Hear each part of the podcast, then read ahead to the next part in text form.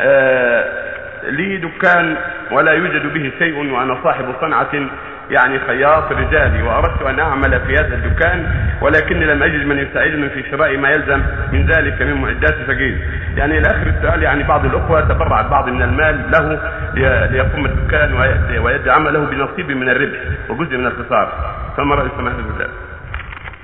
لا بأس بجزء من الربح إذا أعطاك اخذ لك دراهم تجعلها في الملابس وتخيط وتبيع بنصف الربح أو بربع الربح ولا يكون عليه خساره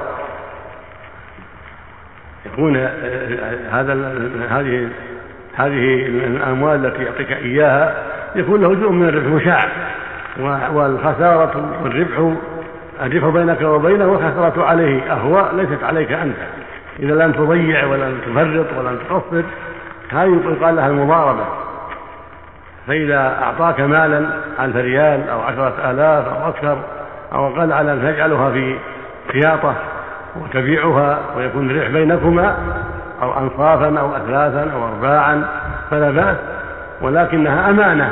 ليس عليك ضمانها إذا لم تفرط ولم تتعدى عليها ولم تقصد وجرى نقص فالنقص عليه ليس عليك.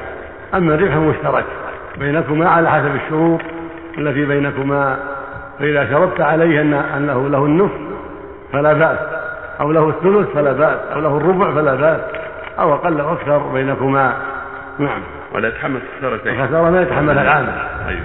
العامل ما يتحملها صاحب المال يتحمل خسارة واحدة. إذا كان العامل لم يفرق. أيوه. أما إذا كان تساهل ودينها على ناس ضعفاء بدون ضمان وبدون رهن أو خلى الدكان مفتوح حتى سرقت أو ما أشبه ذلك يضمن.